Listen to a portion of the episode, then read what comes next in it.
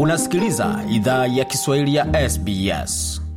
Kama unajiunga nasi, tunazungumza na Daktari Ana Frida ambaye anazungumzia hoja nzima ya upinzani wa mkataba ambao umeingiwa kati ya serikali ya Tanzania na kampuni ya DPW DP World, kampuni ya Dubai kwa masuala ya uendeshaji wa bandari za Tanzania.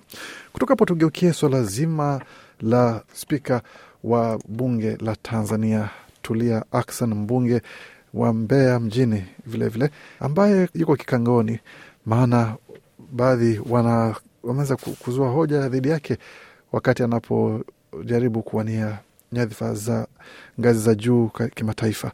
Kwa upande wa Daktari Akson, amewakosea wapi? Dr. Akson, spika wa bunge la Tanzania, hajanikosea mimi personally kama individual, lakini uh, tulivyoona hii hoja ya kuingia kwenye IPU, International Parliamentarian Union ambao ni union ya maspika wa mabunge duniani. Chombo hiki cha union ya maspika, maspika wa mabunge duniani ambacho kina kin, kiko kinashirikiana na Umoja wa Mataifa katika majukumu yake makubwa ni kusimamia demokrasia, demokrasia ndani ya mabunge, demokrasia hiyo ikionyeshwa na jinsi wanavyokuwa treated wa bunge lakini na demokrasia katika nchi. Kama unavyojua, tungependa watu kuishi katika demokrasia ambayo ni pamoja na uhuru, uhuru na haki ya binadamu. Sasa kwa Tanzania, kwa historia iliyotokea pale Tanzania, nchi imepoteza demokrasia. Naweza nikatoa mifano michache. Sasa iwapo nchi imepoteza demokrasia na spika ameshindwa kusimamia demokrasia ndani ya bunge ya Tanzania, hawezi kuwa mfano mzuri katika bunge la dunia. Ukiniuliza kwa nini, namna gani ya kusimamia demokrasia, nitakupa mfano. Nchi yetu Tanzania ni katika nchi chache ambapo tulikuwa na mbunge aliyopigwa risasi, ni kama niseme kwenye viwanja vya bunge au pale Dodoma. E, mheshimiwa alikuwa mbunge zamani Tundu Lissu alipigwa risasi pale, risasi nyingi, nadhani risasi kumi na sita ziliingia mwilini. Ni sijui Mungu alimlinda mpaka tunajua yaliyomtokea mpaka akaweza kusurvive. Bunge lile halikumlipa haki zake kwa miaka mingi sana, halikumtetea, hakuweza kupelekwa hospitali, hawakufata taratibu za serikali zilizopangwa kwa ajili ya wabunge wa pale nchini. Sasa huyo ndio mbunge wa Tanzania na spika alikuwepo deputy spika wakati huo, baadaye amekuwa spika wa bunge, lakini amechukua muda sana, au sijui hata kama amekorekti matatizo yaliyotokea.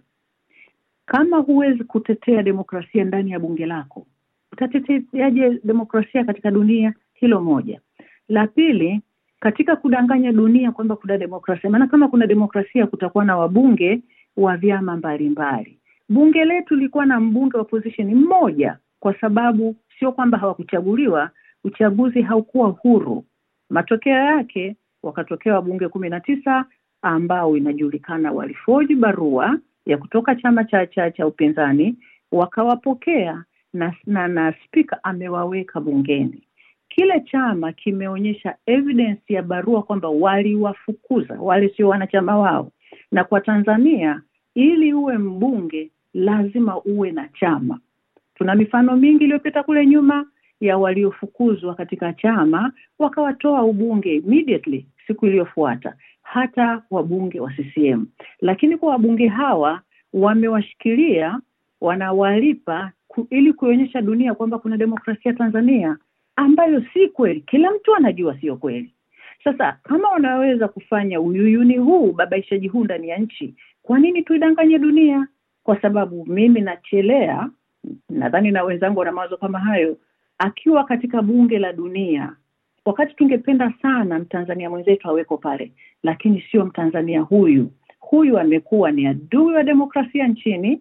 Akipata nafasi kubwa zaidi, atazidi kukandamiza demokrasia na nchi nyingine zinaweza zikaangukiwa matatizo kama haya. Watu wasiwe rewarded kwa kutukanda, kukandamiza wananchi wao nchini tunapenda watu watambuliwe kwa kufanya mambo mazuri. Ndio, lakini kwa upande wa Daktari Akson sasa, yeye mamlaka ya uchunguzi na hivyo hiyo ni ya, ya, ya vyombo vya usalama. Sasa atafanyaje wakati hana hayo mamlaka ya, kuamuru uchunguzi ufanye kwa yaliyomfikia uh, bwana Lisu na mengine ambayo anashutumiwa kwayo? Hakuna namna nyingine ya kuweza kuwakilisha ili aweze kujikosoa, Mtanzania anayopewa nafasi katika jukwaa la kimataifa. Tanzania ina mihimili mitatu. Bunge ni muhimili mwingine wenye nguvu sana, tunautegemea usimamie demokrasia. Kama hawezi kusimamia demokrasia nchini, hastahili kusimamia demokrasia duniani. Muhimili ule una majukumu ya kushauri na kusimamia serikali, lakini kama hawezi kuwa kuwaongoza wabunge lake wafanye hivyo, kwa nini tutoe kwamba huyu ndio mfano wetu wa Mtanzania mwenye uwezo mzuri sana wa kwenda kusimamia bunge la dunia? Sisi tutawaambia tu maspika wengine, tuko tayari kuwapelekea taarifa maspika wa nchi zote mia moja sabini na nane ambazo ni members wa, wa, wa hii IPU. Tutawaambia hiki ndicho kilichotokea, huu ndio ushahidi uliopo, wao waamue. Je, anafaa kuwa spika wa bunge la dunia? Je, anafaa kusimamia demokrasia ya dunia? Kama Daktari Akson haridhishi yale masharti ambayo mnapendekeza, kuna yeyote katika ukanda wa Afrika Mashariki ambaye mnaweza mkapendekeza ili angalau kanda lipate mwakilishi?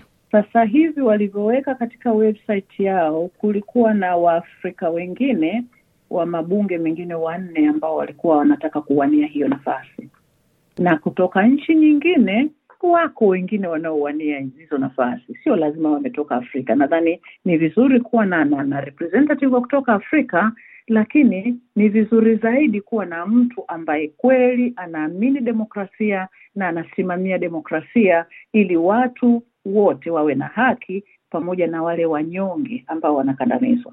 Matarajio ni yapi kwa upande wa harakati ambazo mnaongoza kwa sasa, kwa upande wa hiyo uh, kandarasi ya DP World na serikali Tanzania na hili hoja la Daktari Axon kuwania fursa hiyo katika hicho uh, kiwango cha kimataifa kwa upande wa maspika? Hili la DP World, mimi ni mmoja tu ambaye nina sapoti nikiwa mbali lakini kulikuwa na mkutano mkubwa ambao ulileta watu kutoka sauti ya Tanzania, watu wengi wanao wa diaspora walioko nje na walioshirikishwa kimtandao. Uh, walikuwepo representative wa, wa, wa dini mbalimbali, ingawaje Waislamu wa, wa nasikia alipata dharura hakuweza kufika. Walikuwepo wawakilishi wa vyama mbalimbali na vyama civil society organization hii ilikuwa ni kutoa elimu kwa watu ili waelewe hasa, kwani ule mkataba una matatizo gani. Umepokelewa vizuri sana, watu wengi sana, na nilichoona ni kwamba watu wanashangaa kwa sababu mpaka sasa walikuwa wameaminishwa, hawakupewa taarifa kamili, waliaminishwa mkataba hauna shida. Sasa wakionyeshwa vile vifungu, watu wanaonekana kushangaa. Ninaamini wenzetu walioko nyumbani wataendelea kuwaamsha watu wapate kujua, alafu watu wataamua wenyewe wanataka nini, watafanyaje, watafanyaje. Mimi ni mmoja tu wa supporters, siwezi nikasema hiki ndicho walichoamua.